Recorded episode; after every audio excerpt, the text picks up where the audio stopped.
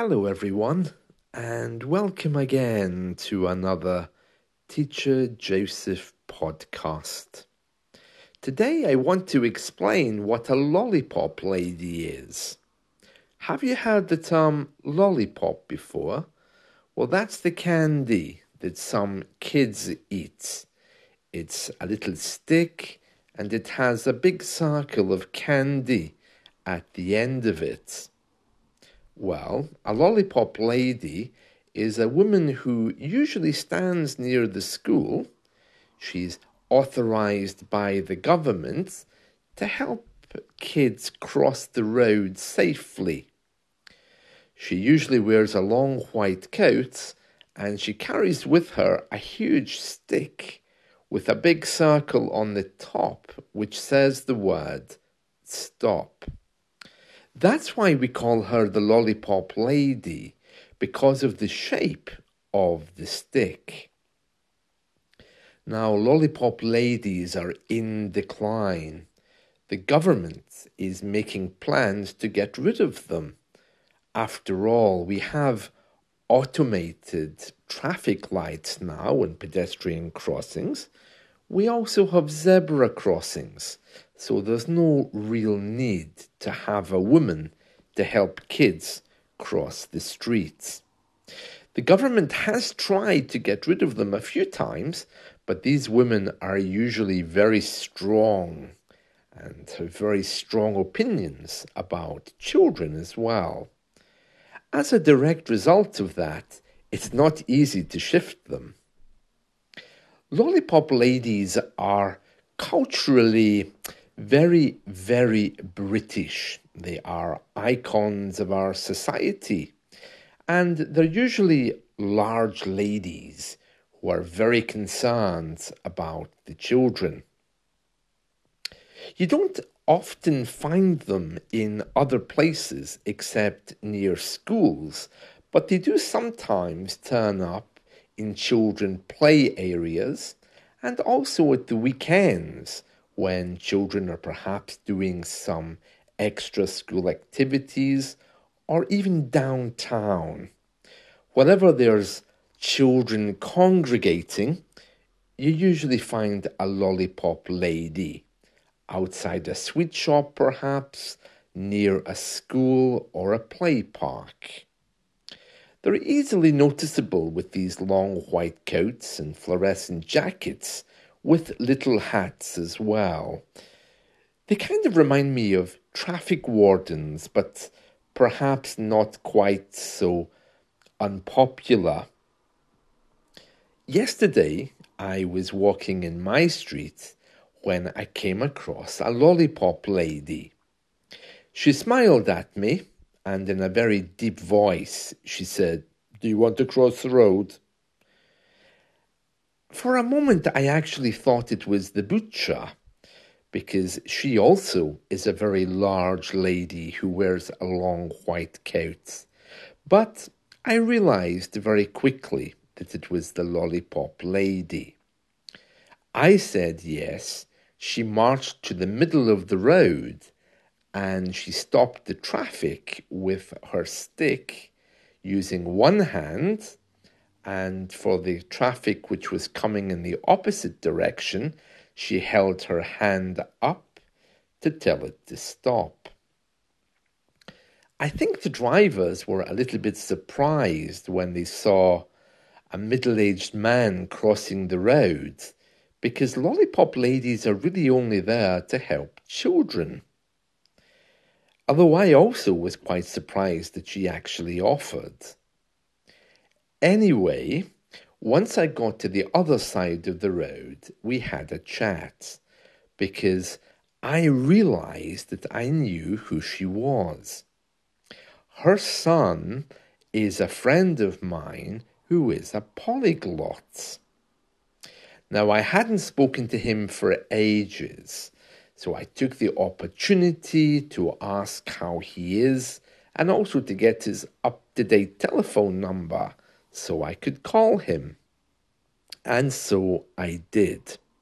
Later in the day, I called my polyglot friend.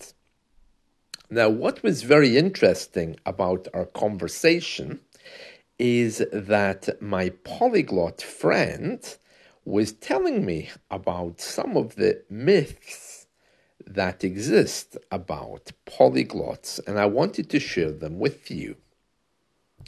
So, basically, first of all, to let you understand, my polyglot friend speaks 10 languages, but he works in a local factory. He's a blue collar worker. He doesn't consider himself to be highly educated, and he doesn't consider himself to be very special. We laughed when I said to him that uh, I thought he was quite amazing, speaking 10 languages. But his reply was very interesting.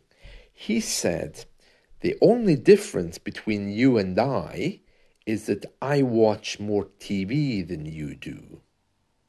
He told me that, like most polyglots, he learns his languages purely from media and that there was no trick or memory feat associated with it.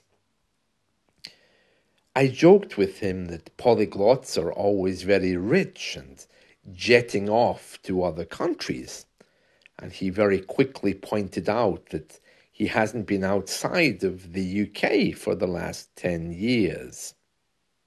So I mentioned about his memory. Surely he must have a great memory then to be speaking 10 languages. After all, he is very well known around here. And because I know him personally, I do know that he can speak 10 languages. Again, he joked and he said, No, it's nothing special. I said, Well, how did you get to speak 10 languages when most of us struggle to learn even a second one? And that's when he started to tell me his story. So, first of all, he told me that it's all about passion. And passion really is something which drives him. He didn't set out to be a polyglot. He told me that he simply loved basketball. That was his thing, his passion in life. He considered himself a failure at school because he hated English and he really hated languages. Yet basketball was his thing. Not only did he play basketball, but he loved it. He said his love of languages came when he first started watching Japanese basketball. His parents had a very special satellite system or cable TV system before the internet came, and he was able to watch basketball from Japan.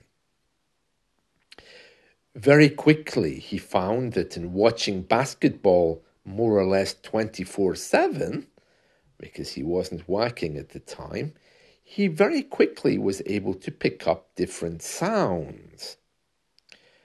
Then one day in our town, apparently he met a Japanese tourist, and she was struggling with English, and she wanted to know where the train station was and he found just naturally he was able to give her directions in Japanese.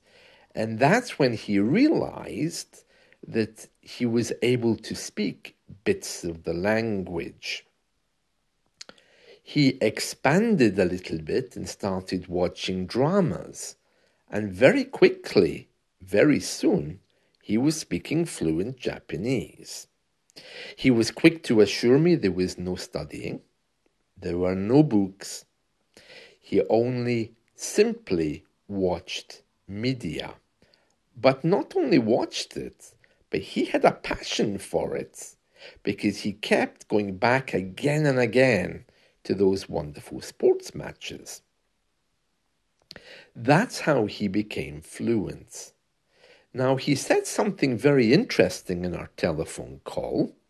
He said that most polyglots don't or cannot write in a second language, they only speak. Their trick is talking. They simply watch media, pick up phrases until they become fluent.